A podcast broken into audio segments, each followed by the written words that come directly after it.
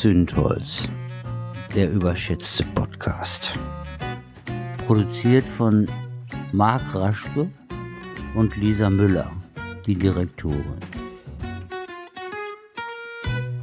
Es wird eine interessante Sendung, aber man könnte auch enttäuscht werden.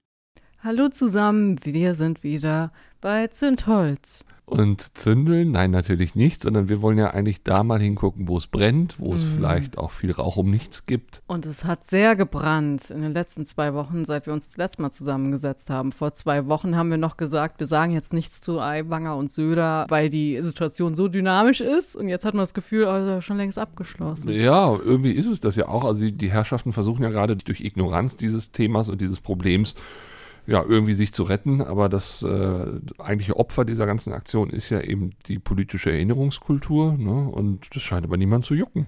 Und mir fällt gerade ein, ich sage, das Thema ist abgeschlossen und Söder hat da auch gesagt, damit ist das Thema beendet. Ja, ja, klar, deshalb. Das ist so eine richtig lustige Art der Manipulation. Ja, er sagt, das ist jetzt zu Ende und damit ist es zu Ende. Es ist ja Quatsch. Es geht ja weiter und es haben sich ja viele darüber echauffiert. Leider Gottes kriegt ja die Partei Freie Wähler jetzt auch entsprechend Zuwachs, also in den, in den Umfragewerten. Hm, Und wie zu erwarten, sinken die Umfragewerte der CSU. Genau, also wenn wir jetzt ja aufnehmen hier, also deshalb habe ich ja quasi ein Tonprotokoll. Ich schwöre, dass in, sag ich mal, vier bis fünf Jahren die Konservativen am Boden sind. Also hier CDU, CSU, das ist so meine Prognose.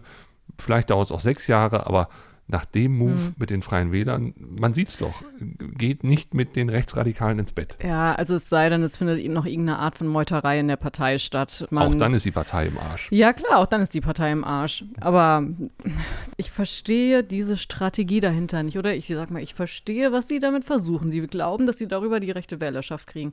Aber es ist doch totaler Murks. Weil damit legitimierst du das nur. Und wir fangen schon wieder an, als wäre das ein Thema. Ich wir wollen eigentlich gerade erstmal Hallo sagen. Wir wollen das gar nicht zum Thema machen. Genau, hallo.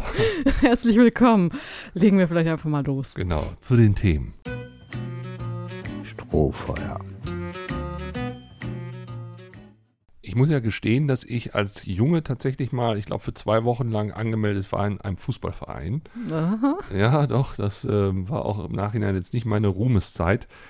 Also ich habe auch das Spiel irgendwie nicht richtig verstanden. Also ich kann mich noch daran erinnern, wie mein Vater am Rand stand und mir versucht hat zu erklären, auf welches Tor ich denn zu schießen habe, weil ich ziemlich orientierungslos war und mir Auch auch das kein, andere Tor mag. ja, und mir auch keiner gesagt hat, welches Tor denn jetzt ist. Und es war auch so ein Riesenfeld. Also ich glaube, also gefühlt waren wir schon auf einem richtigen Fußballfeld. Und alle Väter haben durcheinander geschrien wahrscheinlich. Und alle Väter haben durcheinander geschrien und du hast irgendwann nicht mehr verstanden, was, was wollte jetzt dein Vater und war das, war das eigentlich dein Vater, der da was geschrien hat und so. Also ich kann mich nur daran erinnern, dass es in der Kabine am Ende dann ein, ja, das war irgendwie so eine Art Kuchen, der so ein bisschen Alkohol hatte. Also wie so ein beschwipster Kuchen, den gab es ja irgendwie, der Für war warm. Kinder. Das fand ich sehr toll. Das ist mein, mein Fußballerlebnis. und- okay, Irgendwie ziemlich traumatisiert. Thema beendet. Nein, ja, nicht ganz, weil äh, es soll ja um diese äh, Reform gehen, wo jetzt ja viele Leute ja wirklich den Untergang des Abendlandes bevorstehen sehen. Hm, Ich finde es schon süß, dass du es Reform nennst. Ne? Wir reden über Fußball. Ja, na, eben. Geht ja eigentlich auch nur darum, den Jugendfußball attraktiver zu machen. Aber die, sagen wir, alten weißen Herren des Fußballsports haben ja sich da jetzt ordentlich drüber ausgelassen. Äh, ich glaube, Herr Watzke vom BVB hat dann irgendwie auch sowas gesagt wie, ja, und jetzt werden wir den bald noch den Ball wegnehmen und so weiter, ne, damit die jetzt nur noch äh, rennen oder was. Nein, Also- jeder kriegt einen eigenen Ball, da wäre ich für. genau, und ein eigenes Tor. Da kann ich die ganze Zeit dann drauf äh, ballern. Das ist natürlich wieder so gaga. Ne? Dahinter steckt natürlich wieder so diese konservative Schicht, die sagt, jetzt wird noch nicht mal die Leistung im Jugendsport be- berücksichtigt, bla bla bla. Wir müssen jetzt, glaube ich, erstmal erklären, was die da vorhaben, genau. Ich glaube auch, ja. Also, es gibt eine Reform, das ist jetzt nicht irgendwie so eine Spontansache, ja, weil ja viele auch wieder so denken, äh, was kommt denn jetzt noch und so und äh, das passt doch alles jetzt in diese Zeit hinein. Nein, es ist eine Pilotphase von, ich glaube, sogar zwei Jahren gewesen, wo man versucht hat, den Kinderfußball attraktiver zu machen. Was heißt das? Früher war es halt tatsächlich so, wie ich das gefühlt noch so in Erinnerung habe. Also du hast quasi den Erwachsenenfußball auf die Kinder übertragen. Ne? Dann standest du da mit allem Mann auf dem, auf dem Feld und irgendwie hast du dann gespielt und dann waren aber eben die, die besonders schnell und so waren, waren dann natürlich auch besonders lange am Ball und haben dich abgegeben und so weiter und so fort. Jetzt sagt man, es gibt kleinere Gruppen, man spielt 3-3, ja, man hat insgesamt drei oder vier Tore, ja, also insgesamt eine sehr dynamischere Geschichte. Du als kleiner Junge oder als kleines Mädchen kannst dann viel länger und aktiver am Ball sein und sollst einfach mehr Spaß an der Sache haben. Ja, wir müssen nochmal sagen, wir reden von Kindern um die neun Jahre zum Beispiel. Ja, eben. Ne? Also das und, ist, und es ist auch niemandem verboten, privat dann anders Fußball zu spielen. Genau, das muss man auch immer noch mal wieder sagen. Ne? Also Fußball kann dann jeder privat so spielen, wie er will. Nur die Vereine kennen ja auch mittlerweile das Problem, dass sich kaum noch wirklich Kinder für Fußball begeistern. Deshalb haben wir auch so ein Nachwuchsproblem. Und dafür hatte man einfach eine Reform. Und es haben sogar alle Landesverbände in Deutschland auch zugestimmt zu dieser Reform. Es gab sogar eine Umfrage und es war alles in trockenen Tüchern. Und als das jetzt dann quasi beschlossen wurde nach dieser Pilotphase, gab es halt die, die gesagt haben, so, Leistung lohnt sich hier scheinbar nicht mehr, das ist ein Angriff auf die Leistungsgesellschaft. In dem Zusammenhang habe ich nämlich auch gelesen, ähm, genau, wie du schon sagst, Angriff auf die Leistungsgesellschaft. Wenn du einfach nur irgendwas im Fußball anders machen willst, dann bist du gegen die Leistungsgesellschaft. Genau. Wenn du die Bundesjugendspiele Oh. anders strukturieren möchtest, Nochmal, die werden nicht abgeschafft. Das wurde nämlich ganz viel in sozialen Kanälen klar. diskutiert. Die werden nicht abgeschafft, nur neu strukturiert. Dann bist du gegen die Leistungsgesellschaft. Genau. Und So. dann ist die Jugend verweichlicht. Ganz genau, deshalb. Dann vermengen alle sofort alles miteinander. Und mal ganz ehrlich, ich weiß nicht, wie ihr das so wahrnehmt oder wie ihr früher mit den Bundesjugendspielen umgegangen seid. Ich aber war immer krank. so, Darf ich heutzutage mal sagen. ja, da war immer jemand krank. Ich fand es auch sehr, sehr frustrierend. Ich war also auch äh, eher ein Rohdiamant, aber mich hat man halt vergessen zu schleifen. Also ich habe da auch, ich glaube, meine allerletzten Bundesjugendspiele habe ich tatsächlich mal eine Ehrenurkunde gewonnen. Aber ansonsten halt maximal eine Siegerurkunde. Also wenn überhaupt. Nee, ich weiß, dass ich diesen komischen Moment hatte im Älterwerden, dass irgendwann im Laufe der Grundschule, dass ich immer dachte, warum wird da jetzt so ein Fest veranstaltet, weil wir alle in so einen Sandkasten reinspringen. Ja, ja, ja. Ja, vor allen Dingen, ich finde das in der Logik jetzt so im Nachhinein total Quatsch. Warum sollst du in Klassenstärke in einem Fach wettbewerbsmäßig antreten? Also wenn das gut ist, wenn der Wettbewerb angeblich so toll ist und die Leistung so wichtig ist, warum machen wir das nicht auch in Klassenstärke in Mathematik oder in Klassenstärke in Das gibt's Physik, ja. In Bio, aber nicht in Klassenstärke? Nein. So, das, Ja. ist, das ist der feine Unterschied. Ne? Also natürlich gibt es auch Wettkämpfe für Supersportler, die sich dann alle treffen auf Stadtebene und dann da irgendwie was machen. Ich war bei der Mathe-Olympiade. Ja, Naja, nein, ich weiß, was du meinst. Ja, und wie gesagt, wenn Kinder besonders gut irgendwo drin sind, dann kriegst du das wahrscheinlich im Sportunterricht mit, den es ja noch gibt, ne? Ja. Und die schickst du dann auf Wettkämpfe. Genau, und das ist Talente fördern. Aber die anderen, die es eben nicht können, ja, warum muss man die dann noch so institutionalisiert vorführen? Hm. Das ist das, wo ich auch sage, ja, äh, ich freue mich über diese Reform. Wie du ja auch sagst, Bundesjugendspiele werden nicht abgeschafft, sondern es gibt einfach nur eine Veränderung der Regeln, die eben ein bisschen fairer sein sollen, auch gegenüber denen, die jetzt vielleicht nicht ganz so, äh, sag ich mal, die Sportsraketen sind. Aber das ist okay. Also für mich ist Leistung nicht nur das, was man körperlich schafft. Das ist auch im Übrigen so eine, so eine absolut Testosteron und archaisch gesteuerte Menschmaschine irgendwie, die da so, so als Genau, das ist wirklich auch so ein extrem männlicher Blickwinkel wieder, den wir da drauf haben. Ne? Weil die ganzen, die jetzt sagen, oder verweichlicht, aber die Jugend, das sind auch die, die wirklich im Sport eine Art von männlichen Wettkampf dann auch wieder sehen. Was ist total wichtig. Kräfte messen, Schwanzvergleich im Grunde auch. Ja, ja, klar. Warum ist es denen so wichtig, dass die Kinder dann verlieren lernen? Damit meinen die natürlich nur die anderen Kinder, die einen Mhm. Ja, nicht. Ne? Nein, Jerome Pascal ver verliert natürlich nicht. Ne? Ich Ja. höre doch die Eltern schon wieder sprechen. Und du kannst auch anders verlieren lernen. Also Eben. machst zu Hause beim Brettspiel meinetwegen. Ganz genau. Du machst es beim Brettspielen oder du machst es eben dann, wenn dein Talent eben Mathematik ist, dann machst du es in dem Mathewettbewerb. Genau. Ja, also verlieren lernen kann man an so vielen Stellen.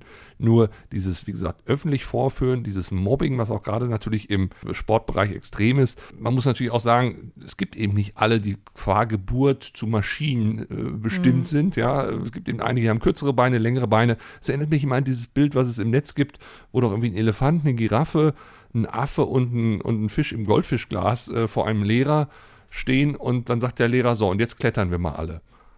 Dass der Affe da natürlich einen gewissen Vorteil hat, ne? liegt auf der Hand.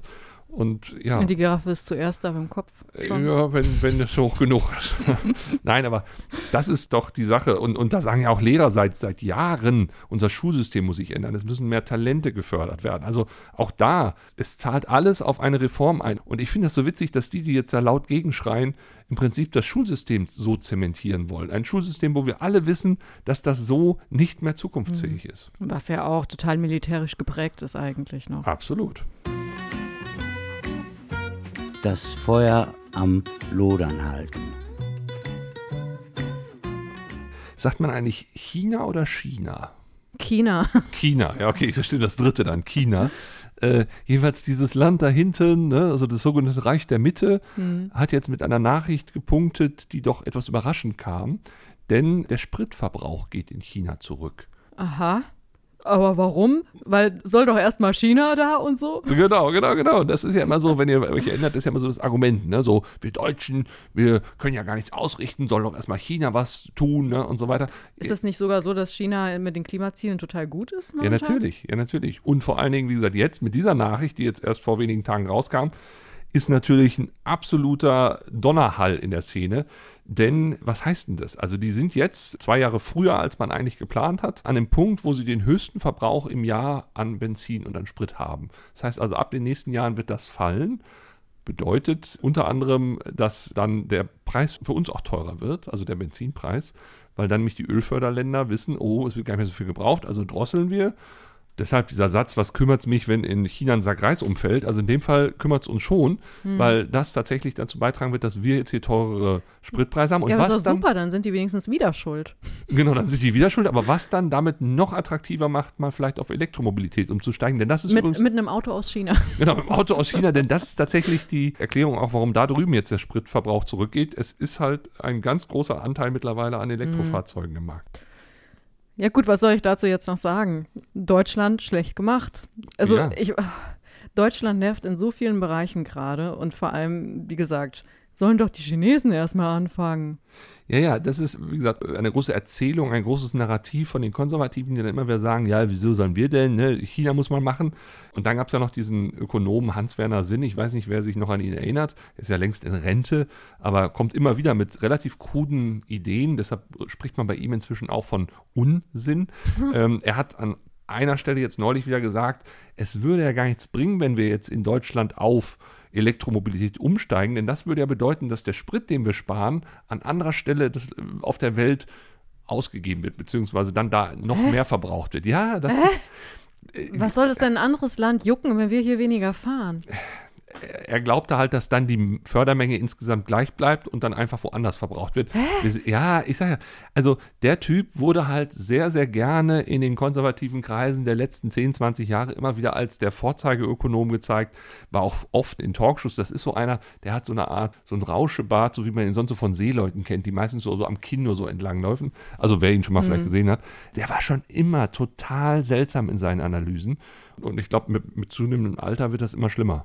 Ja, vor allem, wenn du irgendwann in Rente bist und das Gefühl hast, deine Relevanz verschwindet, ne, dann musst du natürlich immer mal wieder mit so Aussagen dich zurückmelden und hoffen, dass die Leute dir immer noch zuhören. Aber boah, ein bisschen mehr Mühe könnte er sich mit seinen Aussagen dann auch geben. Ja, aber er springt halt immer wieder aus dem Busch und die Leute sind dann auch immer total, oh, der Hans-Werner Sinn, oh, das ist ein guter Ökonom, ein vernünftiger Ökonom. Ne? Und dann denke ich mir so, Leute, ich weiß nicht, wo der irgendwo die Abfahrt verpasst hat, aber das, was jetzt inzwischen so State of the Art ist, das hat der halt nicht mehr drauf.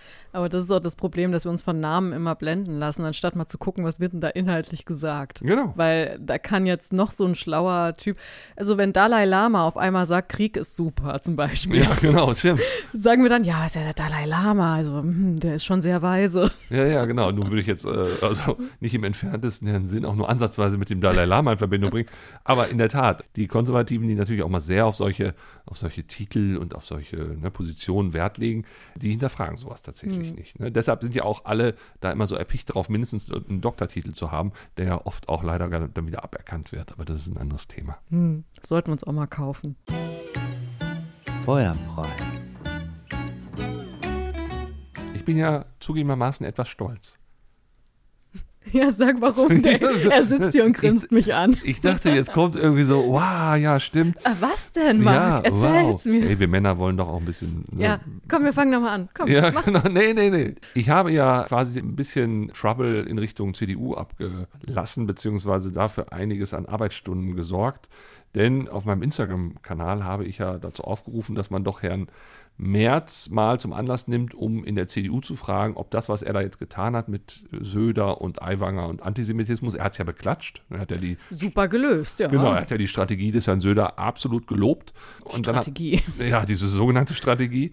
Und ähm, da habe ich dann jetzt mal meinen Followerinnen die doch gebeten, mal CDU-Leute anzuschreiben und sie mal zu fragen, was sie denn davon halten und ob sie nicht so langsam mal den Aufstand der Anständigen proben wollen. Weil das, was da ja mittlerweile passiert, ist ja also sehenden Auges in die Katastrophe laufen als mhm. CDU. Und ich hatte denen dann so einen Standardtext geschickt, die es wollten. In und dann haben die in die ne? Story gestellt, aber auch geschickt. Und mhm. dann haben auch wirklich äh, extremst viele geschrieben und auch wo sie alles hingeschrieben haben. Also war richtig, richtig, mhm. ich war überrascht, was für einen Impact man hatte. Ja. Also das, das, stimmt. Das hat mich auch überrascht, dass dann so viele direkt mitgemacht haben. Aber ich glaube, wenn du den Leuten halt auch sagst, die denken ja aus, was soll ich denn da schreiben? Ne? Ja, ja, eben. Ne? So, ich habe auch zunehmend erkannt, dass viel mehr Leute sich engagieren würden, wenn sie denn wüssten, wie. Und wenn sie vor allen Dingen auch so ein bisschen so den ersten Kick kriegen. Ja? Mhm. Haben ja auch viele gesagt, so, Mensch, ja, stimmt, jetzt mache ich das auch, weil sie haben mich nochmal auf eine Idee gebracht und so. Mhm. Also ich fand die Aktion mega, super. Also jetzt können natürlich viele wieder sagen, es war ja so provokativ. Erstens, warum nicht? Warum hat jetzt der Eiwanger weniger provoziert? Ich wollte gerade sagen, Merz ist, die, Merz ist die ganze Zeit provokativ. Ja, ja. und zweitens fand ich es trotzdem bei dem, was man da geschrieben hat, ist noch vollkommen legitim. Also du kannst ja die paar Sätze vielleicht gleich mal vorlesen, was man da schreiben sollte. Mach mal. Also die Sätze, die ich dann so zur Verfügung gestellt habe, waren wie folgt. Was sagen Sie eigentlich zur Hetze und Spaltungsstrategie Ihres Parteichefs Merz? dass er AfD-Sprech salonfähig macht, dass die Stimmung in Deutschland immer weiter nach rechts kippt durch seine Aussetzer. Zuletzt das Beklatschen des Antisemitismus-Skandals in Bayern.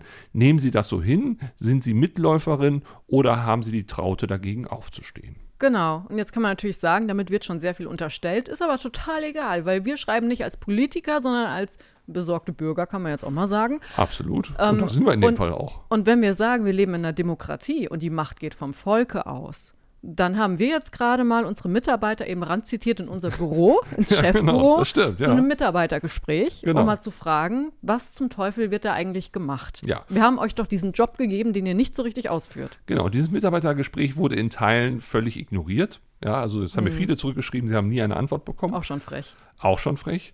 Ich hatte natürlich auch meine CDU-Landtagsabgeordnete, die für meinen Bereich quasi, für meinen Wohnbereich zuständig ist, auch angeschrieben und sie hat mir tatsächlich dann auch geantwortet, das fand ich aber irgendwie sehr, sehr komisch, ich lese mal vor, was sie geschrieben hat. Dass Herr Merz AfD-Inhalte salonfähig macht, kann ich nicht erkennen. Sie belegen Ihre Behauptung ja auch in keiner Weise. Das finde ich erstmal schon mal lustig. Dazu bist du überhaupt nicht verpflichtet. Eben, erstens das und das ist aber auch so diese typische rhetorische Figur, sofort den Ball zurückspielen und erst sich gar nicht. Wo ist die äh, Studie? Genau, wo ist die Studie dazu? Dann hat sie weitergeschrieben, Ihren öffentlichen Äußerungen kann ich zudem kein Interesse an einem positiven und geschlossenen Erscheinungsbild der CDU entnehmen. Insofern sehen Sie es mir bitte nach, dass ich Ihre Bitte, eine mögliche Meinungsverschiedenheit mit meinem Bundesvorsitzenden öffentlich auszutragen, nicht nachkomme. Da denke ich so, aha, nur weil ich mich jetzt kritisch gegen die CDU äußere, hat sie kein Interesse oder kein Bedarf, sich im Sinne einer Haltung, die gegen ja hier ganz klar dann Antisemitismus vorgehen sollte, äh, sich da entsprechend zu positionieren. Das finde ich schon lustig. Ja, also. vor allem wäre es ja noch nicht mal schwierig. Die müsste ja noch nicht mal irgendwas gegen Merz sagen. Sie könnte ja auch einfach sagen, ich persönlich möchte mich auf jeden Fall gegen Antisemitismus positionieren. Wäre auch eine Aussage gewesen, oder? Genau, also so könnte man auf so eine Mail antworten. Ja. Ich habe auch von vielen, die da mir auch zurückgeschrieben haben, auch teilweise dann, es gab so ein paar Antworten, gab es schon, aber das war teilweise ein Rumgeeiere, mhm. ja, und dann auch teilweise in Längen, wo ich so dachte, ey, Alter und oder Alte, je nachdem wer geschrieben hat, ihr hättet es auch einfach ziemlich nahbar, authentisch und trotzdem ehrlich schreiben können. Dass wir jetzt hier irgendwie noch darüber diskutieren müssen, ob Herr Merz jetzt tatsächlich AfD-Sprechsalonfähig macht. Also. Ja. Aber ich finde ehrlich gesagt, das noch nicht mal das Schlimmste. Ich finde, da sind ganz andere Skandale eigentlich hochgekocht. Das stimmt. Erzähl doch mal, also was, was deine Follower da teilweise für Antworten bekommen haben oder Reaktionen. Reaktionen, also oh. bis hin zu wirklich Vereinzelten, die dann ausspioniert, wo dann also teilweise der Chef oder der Arbeitgeber befragt wurde, ist das denn, also kann das denn die und die Person sein? Ja, ja? arbeitet die bei Ihnen? Arbeitet wir wollten Ihnen da mal was sagen. Ja, genau. Also richtig Druck über dem. Hatten wir doch hier, äh, das, wann war das? Vor, vor einem Monat oder so, wo ich erzählt habe, mir wurde gedroht, dass man mich mal ja, bei klar. meinem Arbeitgeber anzeigt. Das hat die CDU versucht. Ganz genau. Von der AfD erwarte ich das. Ja. Aber die CDU versucht es. Das ja. ist ein Skandal. Ja, natürlich. Das ist, das ist mundtot machen wollen. Ja, natürlich. Von einer, die mir das jetzt auch sehr intensiv weiterschreibt, die hat mir jetzt auch gesagt, dass sie jetzt ein Gespräch mit ihrem Chef und Abteilungsleiter, also dem, dem Vorstandsvorsitzenden und dem Abteilungsleiter hat. Äh, die arbeitet bei einer Bank Und ich bin mal gespannt, was das gibt. Ich habe ja auf jeden Fall empfohlen, Betriebsrat dabei zu haben und es alles schriftlich zu fixieren. Also Denn- ich hoffe, sie kriegt eine Gehaltserhöhung. ja, das wäre natürlich die beste Reaktion darauf. Aber insgeheim muss man sich natürlich echt fragen, in was für einem Land sind wir mittlerweile, dass eine CDU so dermaßen Nachforschung anstellt und Leute damit auch ja, unter Druck setzt. Ja, und es gab da auch eine andere, die dann noch gesagt hat, ich habe deine Story sehr aufmerksam verfolgt, Ja. da, die dann gesagt hat, ihr wurde dann darüber gesteckt, dass da Listen geführt wurden Genau. über die ganzen Namen, die da sich gemeldet haben. Genau. Also, dass es Listen wohl scheinbar bei der CDU gibt über besonders äh, lebendige Querulanten. Also, ich vermute Ja. mal, dass in dem Zuge auch eine Liste von mir geführt wird. Aber ganz ehrlich, was sind denn Ja. das für Methoden? Also ja. wenn das hier umschlägt, sind wir beide irgendwie dran. ja, natürlich. Dann, dann Nein, äh, Nein, aber also das muss man sich natürlich bewusst machen. Ne? Klar, kann irgendwie auch mal ein bisschen böse werden, alles, wenn man sich dann dagegen stellt, wenn man Haltung zeigt. Aber das heißt nicht, dass wir uns irgendwie leisten können, keine Haltung zu zeigen. Ganz genau. Ich sag mal, jetzt sind wir ja noch in einer Phase, wo wir definitiv nichts zu befürchten haben. Und selbst wenn ihr jetzt irgendwie denkt, oh mein Gott, mein Arbeitgeber, mein Job ist nicht sicher, der Arbeitsmarkt ist gerade sehr günstig für euch. Ja, ihr könnt doch überall Jobs finden. Mhm. Das ist das Großartige daran, genau. Eben. Natürlich funktioniert diese Taktik. Wenn sich das Ja. rumspricht, Ja, dass man dann natürlich. beim Arbeitgeber nachfragt, dann denken zehn andere sich, äh, oh Gott, ich mache das lieber nicht, nicht, dass Ja. ich Ärger kriege. Ja, ja, ja. Aber genau das ist der Fehler, weil dann sind wir irgendwann in einer Gesellschaft, wo es nur noch Duckmäuser gibt, wo man dann auch irgendwann einfach den Mund hält, wenn dann die Bösen in Anführungszeichen äh, die Macht übernehmen, weil dann will man ja nur sein Häuschen weiter abbezahlen und man will doch auch ab und zu zweimal, dreimal im Jahr in Urlaub und dementsprechend äh, bin ich mal still. So nicht, weil das ist am Ende, schießt man sich damit ins eigene Knie. Ganz genau. Wir können eigentlich auch mal so ein Schreiben noch verlinken in den Shownotes, falls noch jemand das äh, rumschicken möchte. Ja, das stimmt, genau, das können wir auf jeden Fall tun. Äh, gute Idee. Wer zündelt denn da? Offen weiß ich auch nicht, wer das ist. Bloß nicht Deutschland. Das denken sich ganz viele Fachkräfte, die nach Deutschland gekommen sind, um hier zu arbeiten. Wir brauchen 1,5 Millionen im Jahr. Allerdings verschwinden ja auch eine Million wieder. Genau. Und Also- warum gehen die eigentlich? Genau, also wir brauchen ja eigentlich 500.000 pro Jahr jetzt mehr, damit wir die Lücke, die jetzt im Arbeitsmarkt entsteht, durch die, die in Rente gehen und die weniger, die nachrücken, dann irgendwie auch schließen können. Ja, und wenn ich dann so einige Stimmen höre, die wollen das ja am liebsten total fein seziert, wer kommt denn jetzt wie ins Land und die anderen bitteschön nicht und so weiter. Erstens, wie, wie soll das klappen? Also wer, wer stellt sich da an der Grenze hin und kann das verlässlich und sicher sagen? Ne? Und dann eben wirklich, wie sehr wollen die sich durchleuchten lassen? Also wenn ich wirklich so ein, so ein High Potential bin, der irgendwie so sich auf der Welt egal wo niederlassen kann, ja, pf, dann würde ich es vielleicht auch nicht in Deutschland machen. Und das muss noch nicht mal sein. Ich meine, es gibt ja inzwischen genügend Berichte darüber, dass ähm, viele einfach an der Bürokratie hier scheitern. Ne? Dass zum Beispiel Abschlüsse nicht anerkannt werden. Ja. Und der Deutsche sagt jetzt, ja, dann war das bestimmt auch so ein schlechter Abschluss aus irgendwie so einem dritte Weltland oder so. Ja. Nein, ganz häufig ist das ja auch so, es gibt da so viele Geschichten drüber, dass dann gesagt wird, ja, wir brauchen aber den Abschluss aus der 10. Klasse und derjenige hatte dann aber nur den aus der 12. dabei. Mhm. Genau, Und ja. dann sagt Deutschland, ja, nee, das steht halt anders in unseren Unterlagen drin und äh, deswegen wird es nicht anerkannt. Und dann gehen die inzwischen nach Kanada, in die USA, USA, wo wir immer drüber lästern, über die Arbeitsbedingungen, ne? Da sind die willkommen und da werden die richtig unterstützt, auch bei der Wohnungssuche und allem. Ja, ich glaube, wir haben noch nicht erkannt, dass wir da uns wesentlich offener zeigen müssen. Das, also das Gegenteil von eben, wir müssen die Grenzen schließen oder dicht machen oder, oder es schwieriger machen. Wir müssen es eher leichter machen. Und ich glaube, Ja. das ist so ein Reflex. Also ich sage mal so, ich kann den Reflex verstehen, dass man sich da eher verschließt, aber es ist eben genauso wie vor Publikum auftreten. Wenn du dich da komplett verschließt, wird es schlimm. Du musst also einem natürlichen Reflex entgegentreten und dich öffnen und nach außen Ja, hin. Was uns ganz schwierig fällt, als Deutschen einfach mal lächeln. Ja, ja, da, das wird ja auch komischerweise gesagt. Ne? Diese klassische Willkommenskultur, also dieses freundlich sein, den Menschen so erstmal annehmen, wie er ist und so, das, das kriegt der Deutsche nicht hin. Ja, und 51 Prozent der Zuwanderer haben berichtet, dass sie diskriminiert worden sind. Ja. In verschiedenen Kontexten. Das glaube ich aufs Wort. Ja. Also, ich sag mal, Wohnungssuche. Ne? Oh mein Gott, mach das Fass nicht auf. Nein, aber das ist wahr. Ich bin sehr oft umgezogen in den letzten Jahren und ich habe schon zweimal gesagt bekommen, dass mein Name sehr gerne gesehen wurde. Ja, Lisa Müller. Lisa Müller, der perfekte deutsche Name. Und das finde ich richtig, richtig schlimm. Oder was ich auch mal gehört habe, äh, schon vor Jahren, als ich wo einziehen wollte, und dann habe ich gefragt, ja, wie ist denn hier so die Umgebung, ne? weil ich wissen wollte, als Frau kann ich hier nachts rausgehen oder sowas. Hm. Und dann wurde mir auch gesagt, das ist ein gutes Haus, nur Deutsche leben hier. Ja, ja. Und dann wundern wir uns. Ja, ich finde es ja so witzig, es hat jetzt ja die äh, Basketballmannschaft tatsächlich WM-Gold geholt. Also das fand ich übrigens mega, by the way. Mm. Aber der, der Captain heißt ja Dennis Schröder. Ne? Mhm. Ist ja zum Beispiel auch sowas, wo ich so denke, so, ach, guck mal, ne? äh, wenn der sich auf so eine äh, Wohnungsanzeige bewerben würde, ah, der feine Herr Dennis Schröder. Ja. Und dann, äh, ich möchte diese Gesichter sehen von diesen verkappten Nazis äh, unter den Vermietern, die dann eben äh, feststellen, oh, der feine Herr hat ja einen ganz anderen Turn als ich. Aber das kommt ja auch noch mit da rein, ne? Also dann selektieren wir da und dann meckern wir aber, ja, die ziehen sich ja in Ghettos zurück, ne? In, Ja, in so genau. einzelne Stadtteile. Jetzt in Dortmund zum Beispiel lästern immer alle über Dortmund Nord. Genau. Über die Nordstadt. Ja, wer wundert sich denn? Die kommen ja in die anderen Stadtteile gar nicht rein. Und so Eben. kriegen wir die auch nicht integriert. Eben, und wenn du guckst, wie der Deutsche sich im Ausland aufhält, wenn er denn da längerfristig ist, da geht er natürlich auch in Anführungszeichen Ghettos. Da geht er auch zum deutschen Bäcker, zum deutschen Friseur und so weiter und so fort. Also dieser Reflex, wenn du nicht richtig integriert wirst, dass du dich dann unter deinesgleichen aufhältst, es ist völlig natürlich. Also wir müssen uns dringend überlegen, wie wir es schaffen, die Leute schneller in unser Land zu holen und auch schneller zu integrieren. Wenn ich sehe, dass seit 2015 die Geflüchteten aus Syrien erst zu 50 Prozent hier eine Stelle haben, ja, und das liegt eben nicht daran, dass da, wer weiß, wie viele Faule drunter sind, die sich einfach nur in die Hängematte legen wollen. By the way, gab es auch neulich einen interessanten Artikel, ich glaube, im Handelsblatt, ähm, wo mal ein bisschen aufgeklärt wurde, Bürgergeld, ne, sind das denn wirklich alles nur die, die in der Hängematte liegen? Von den 5,5 Millionen, die es beziehen, sind tatsächlich nur 1,6 Millionen arbeitslos. Die anderen beziehen es zusätzlich zu ihrem Gehalt, weil das Gehalt nicht reicht. Ne, da muss man mal ansetzen. Ne? Also, Ja, hätten sie mal was Ordentliches gelernt. ja, genau. Und übrigens 2,2 Millionen davon, von diesen äh, 5,5 Millionen sind Kinder.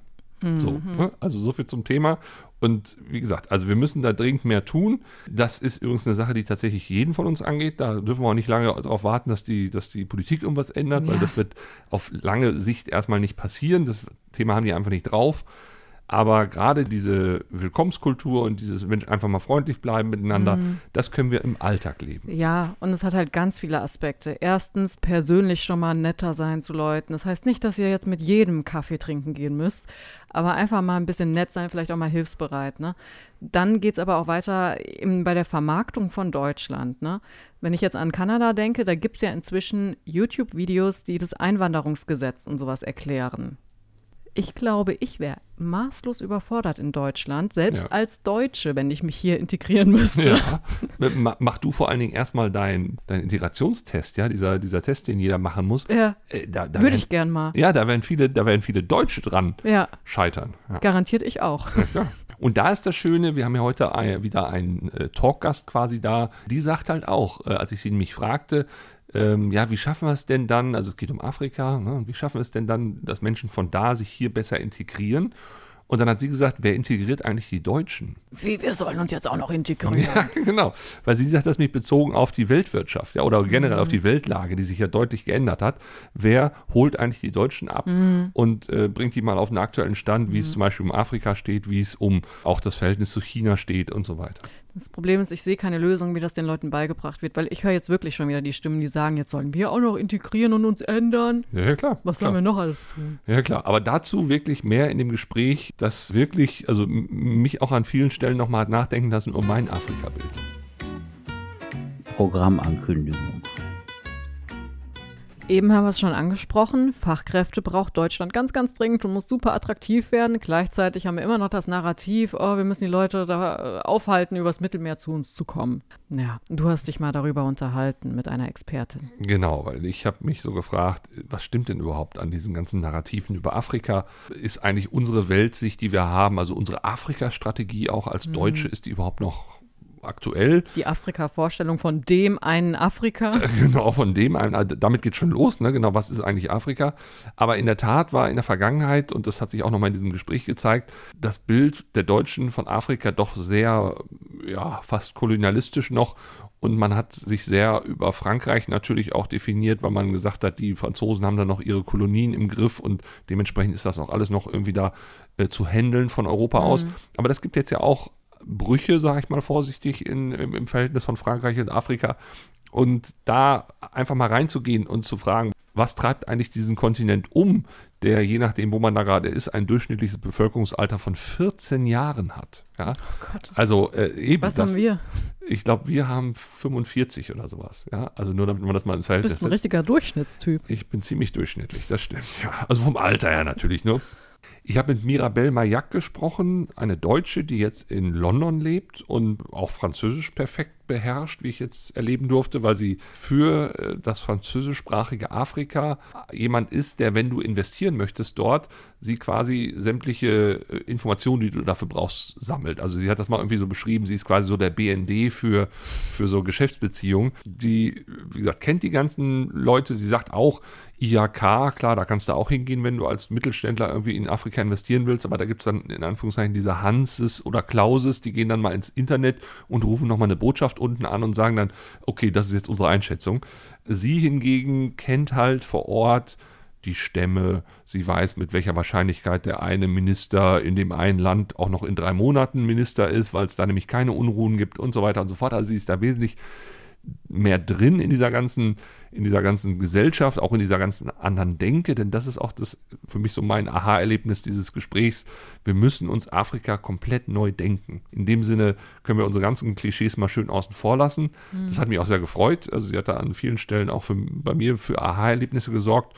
Und ich bin jetzt tatsächlich sogar auch äh, Botschafter Jetzt nicht von, ja, bitte, ja, jetzt nicht von einem afrikanischen Land leider, aber äh, nein, Botschafter ihres Africa Investment Days, den hat sie im nächsten Jahr im Juni in äh, Marrakesch in Marokko und da bin ich einer von fünf Botschaften dieser Veranstaltung und diese Rolle habe ich unter anderem für den Bereich Gesundheit, also ich soll mich vor allen Dingen im, im Bereich Gesundheit da tummeln und auch Afrika in dem Bereich kennenlernen. Denn äh, da ist viel Potenzial, allein schon, wie gesagt, weil es so viele junge Menschen gibt, die alle Ideen haben, die Startups gründen und so weiter. Also ich finde es mega spannend und ich hoffe, ihr findet es mindestens genauso spannend. Und jetzt ein kleiner Ausschnitt, wie immer nächste Woche dann die ganze Folge. Noch ein Eisen im Feuer. Warum sollten denn Deutsche in Afrika investieren? Die Geopolitik hat sich geändert, die Märkte sind dynamisch und Europa hat keine Fachkräfte erstens und zweitens hat Europa eine, wie sagt man das, minimisierte Geburtenrate. Genau, wir haben eine ganz schwache Geburtenrate hm. und diese wird unsere Renten nicht finanzieren können. Und wir haben auch Rohstoffe, die wir brauchen und wir wollen nicht so abhängig sein von China, was ein Riesenthema ist. Das ist der größte Absatzmarkt der Zukunft. Und hier müssen wir unsere Produkte hinverkaufen oder wir können dicht machen. Die nicht existierende äh, oder whitewashende Afrika-Strategie hat ins Nichts geführt. Das heißt, wir haben uns immer abhängig gemacht von den Franzosen. Wir haben auch vor Ort immer das gemacht, was die Franzosen uns als Deutsche gesagt haben. Wir haben uns immer schön im Hintergrund gehalten. Das heißt, Afrika kennt Deutschland nicht. Wir haben einen sehr jungen Kontinent mit einem Durchschnitt von 20 Jahren. Gesamtdurchschnitt, aber in Ländern wie dem Niger sind es 14 Jahre, Mali sind es 16 Jahre. Das heißt, das Made in Germany ist gar nicht bekannt. Ähm, also Deutschland muss sich quasi den neu vorstellen, weil auch da natürlich, ich meine, jetzt war Deutschland nicht so aktiv im Kolonialismus, obwohl es da auch viele, viele Schandflecke gab in der Geschichte der Deutschen. Aber sprich, wir müssen uns da ganz neu positionieren. Genau, wir müssen nochmal alles neu aufrollen. Wir müssen erstmal den Mittelstand informieren und aufklären, was ist Afrika erstmal. Denn bevor wir irgendwo hingehen, müssen wir uns erstmal ein bisschen akklimatisieren. Wir müssen vor allen Dingen auch mal mit Afrikanern sprechen. Wir haben hier in Deutschland eine unglaublich dynamische afrikanische Diaspora, die innerhalb von zwei Generationen in die Mittelschicht gekommen ist. Und jetzt denkt wahrscheinlich jeder, äh, was das denn? Wir kennen nur den Gambianer, der irgendwo am Park steht und kifft. Das ist so unser, ja, das, das, was wir uns vorstellen in der afrikanischen Diaspora. Das ist aber nicht so. Wir haben inzwischen zwei Bürgermeister, wir haben vier Mitglieder des Bundestages, wir haben Nachrichtensprecher, wir haben Journalisten, äh, Chefärzte. Im Kontinent brauchen wir eine ganz neue Strategie, das heißt eine Deutschlandstrategie, weg von Europa es gibt keinen europäischen Konsens. Es geht hier um Rohstoffe, es geht hier um Marktpositionierung. Das heißt, wir sind in einem Wettbewerb und so sollten wir uns auch benehmen. Wir müssen auch Afrika erklären, wer sind wir eigentlich? Warum sollte man mit uns Geschäfte machen? Was ist der Mittelstand? Und ich glaube, da haben wir wunderbare Geschichten zu erzählen. Wir müssen Roadshows veranstalten. Wir müssen aktiv sein in den Märkten. Wir müssen Austauschprogramme fördern. Wir müssen im Auswärtigen Amt freundlich mit den Afrikanern umgehen. Vorurteile werden immer dann abgebaut, wenn man sich trifft. Unternehmer haben vielleicht Vorurteile, aber es gibt auch Unternehmer, die mit dem Iran, bis man es nicht mehr durfte, Geschäfte gemacht haben. Das heißt, äh, Unternehmer interessieren Zahlen. Also ähm, ich glaube, solche Vorurteile können schnell abgebaut werden. Gerade wenn es dort gutes Geld zu machen gibt, der Weg weg von den Experten, die gerne Google Research machen und das natürlich dann verkaufen als Expertise. Das ist der einzige Weg nach vorne. Privatwirtschaftliche Unternehmensberatungen, die einen mitnehmen, die oft auch schon über zwei Kontinente vernetzt sind. Also gerade das die machst großen. Du ja, ne? Das machst du ja. Du bietest ja quasi vor Ort dann auch wirklich eine enge Vernetzung an mit auch Strukturen, wie wir uns das in Deutschland vielleicht gar nicht vorstellen können. Dass dann, es geht ja nicht nur darum zu sagen, wer ist da gerade der aktuelle Präsident im Land, sondern du weißt ja dann zum Beispiel auch, aus welcher Familie kommt der, aus welcher Stammesfamilie, sage ich mal, und wie wahrscheinlich ist das, dass der in einem halben Jahr noch Präsident ist oder gibt es da nicht schon wieder andere Fäden, die da, ne? also das ist ja im Prinzip eine ganz andere Qualität auch letztendlich von Wissen, die ich brauche, um in diesen Markt überhaupt durchzudringen. Genau, also da muss ich jetzt nochmal korrigieren, damit äh, die Unternehmensberater, die vielleicht auch zuhören, damit ich denen jetzt nicht hier auf die Füße trete, denn das sind unsere Kunden. Unsere Kunden sind Anwälte, Unternehmensberater, die kaufen dann diese Informationen bei uns ein. Also ich glaube, man kann es vielleicht vergleichen wenn der BND eine Wirtschaftsförderung wäre. Das heißt, man kann dann aufgrund meiner oder unserer Informationen kann man dann ganz entspannt Entscheidungen treffen, denn alles ist transparent. Man weiß genau, wo das Geld herkommt, wer diese Firma gegründet hat, wie die Prognosen in dem Land sind, wer mit wem, wer was hat, wo verliere ich meine Zeit, welcher Minister geht demnächst. Wenn es um Vorstellungen geht, das heißt, Mittelständler A sagt, ich brauche jetzt mal den Minister X in dem und dem Land, dann machen wir das auch natürlich. Das ist eine Dienstleistung und da haben wir dann danach nichts mehr damit zu tun. Das heißt, wenn er den kennenlernen möchte oder die, dann bringen wir die Leute dort zusammen. Mhm. Ich habe so ein bisschen den Eindruck, dass Deutschland halt eben mangels Strategie immer noch sehr geprägt ist von, ich sag mal, auch Bildern, wie man sie aus Kinderbüchern kennt, ja, oder wenn auch nicht Kolonialismus so ein Thema war, aber die schon sehr in diese Schiene gehen. Was sind so die größten Vorurteile, die du erlebst, wenn Europäer oder speziell Deutsche mit Afrika in Kontakt kommen bzw. da investieren wollen? Also die Wörter, die immer wieder fallen und das ist wie eine Platte, die immer wieder aufgelegt wird und inzwischen sage ich auch schon auf LinkedIn, bitte alle, die diese Wörter am liebsten benutzen, brauchen gar nicht zu kommentieren. Ein Riesenwort ist Korruption. Sind wir hier gerade in Berlin? Wie war das noch mit dem Flughafen und Wirecard und all diesen Sachen? Also Korruption ist international, das ist nichts Afrikanisches. Es ist vielleicht anders, wenn es mal passiert. Also die Menschen sind dann, glaube ich, offener. Und dann gibt es Jobbeschreibungen. Also ein Polizist versteht sich eher als Service Provider manchmal oder ein Politiker zum Beispiel. Also es kann schon mal vorkommen, dass man einen Politiker trifft und der dann für seine Service bei dir das nicht in Rechnung stellt. Also er mhm. schreibt keine Rechnung, sondern ne, ja, gut, dann zahlst du dann natürlich, dass er ja. dir dann das Who is Who des jeweiligen Landes vorgestellt hat. Das kann noch schon mal vorkommen. Manche nennen das Korruption. Er würde das jetzt ähm, Service oder Dienstleistung nennen. Das ist aber, jetzt muss man nochmal berechnen, ein Mitglied des Bundestages verdient im Durchschnitt 10.000 Euro, glaube ich, im Monat plus äh, Spesen, plus das Büro. Er hat Anrecht auf zwei Büros. Also die sind versorgt. In Afrika Politiker zu werden, je nachdem, in welchem Land man ist, je nachdem, wo, man kriegt oft zum Beispiel ein Servicehaus, ne, ein Auto, man bekommt vielleicht einen Fahrer, aber man bekommt vielleicht auch kein Gehalt. Oder ein Polizist bekommt zehn Monate sein Gehalt nicht ausgezahlt. Also ich glaube, dann würde jeder von uns wahrscheinlich sagen, gut, ich habe jetzt hier den Verkehr geregelt mhm. und jetzt, oder ich bewache das Haus, jetzt kannst du mir auch mal einen Dollar geben, wenn du hier vorbeikommst.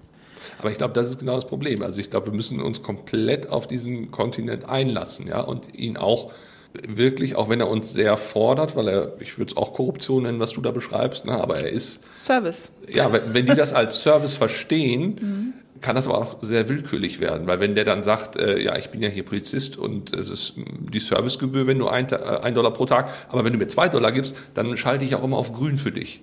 Ja, also Genau. ab dem Zeitpunkt ist es ja dann kein Service mehr, sondern dann ist es ja quasi eine Bevorzugung von Personen. Und Genau. Aber ist ja der das, Übergang es, ist, es ist ja nicht so, als wäre das in Deutschland, meine Eltern kommen aus der, oder mein Onkel kommt aus der Baubranche. Als Kind, okay, gut, als stimmt. Kind habe ich ganz oft Umschläge unterm Tisch mit dem Bürgermeister und so weiter im Schützenverein und da wurde immer gekungelt. Bitte sag nicht, wo ich herkomme.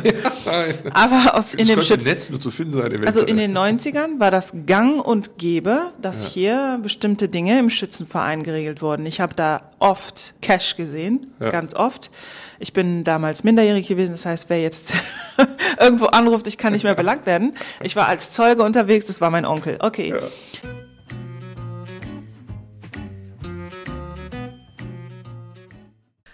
Und das war's auch schon wieder mit dieser Woche. Genau, eine irre Woche. Äh, nächste Woche dann, wie gesagt, die Sonderfolge mit Mirabelle. Und, dann endlich wieder wir. Und dann endlich wieder wir. Und ähm, ja, lasst gerne auch mal Kommentare da oder wenn ihr. Bewertung. Äh, Bewertung sowieso. Nur wenn es fünf Sterne sind, aber Genau, nur wenn es fünf die Sterne anderen, sind. das geht technisch nicht. Tech- Technisch, Technisch. nicht. Und na, vor allen Dingen, wenn ihr es euch gefallen habt, dann sagt es auch mal anderen und empfehlt den Podcast, weil wir freuen uns immer über ja, solche Feedbacks und solche Reichweitensteigerungen. Ja. Oh, das rührt mich tatsächlich immer wieder, wenn die Leute dann privat auf einmal schreiben. Ne? Ja. Und ich finde vor allen Dingen es so irre, wenn ich dann teilweise so, so die Charts sehe, in denen wir dann auch ab und zu mal höher aufsteigen, wenn ich dann so sehe, wer da so um uns herum ist, ja, so ja. irgendwelche Sendeanstalten, ZDF, ARD, R- Radio Berlin-Brandenburg und so. Ja, aber nicht nur das, auch riesige Podcast-Produktionsfirmen. Ja, Ne? Unter anderem wir hier, äh, hier von Kurt Krömer, Feelings produziert, auch. Das stimmt. An dieser Stelle einen schönen Gruß an Kurt Krömer, der mich übrigens scheinbar geblockt hat auf Instagram. Man kann es an dieser Stelle gerne mal sagen. Es hat mich jetzt sehr hart getroffen. Ich weiß offen gesagt nicht warum. Aber ich will mich nicht mit ihm anlegen. Ich finde ihn ziemlich gut. Ich ja auch. Ich ja auch. Aber irgendwas scheint er gegen mich zu haben. Ich weiß es nicht. Och, Jedenfalls. hör auf, jetzt werden deine Fans hinterher da noch anschreiben. Was Ja, genau, genau. Warum hast du den Raschke? Kraschke eigentlich so? Ja, Das ist ein nein. guter Typ, was soll Genau. Nein, ich das? danke. Bitte nicht, bitte lassen. Das ist nur peinlich, Das er ist das nur peinlich. oh, vielleicht ein bisschen. Nein, nein, nein, nein. nein. Also, ihr sollt ja eigentlich nur uns empfehlen, wenn es euch gefällt und äh, ansonsten besser nicht. Genau. Bis dann. Tschüss. Zündholz, der überschätzte Podcast. Titel gesprochen von Dr. Alexander Risse. Produziert von Marc Raschke und Lisa Müller, die Direktorin.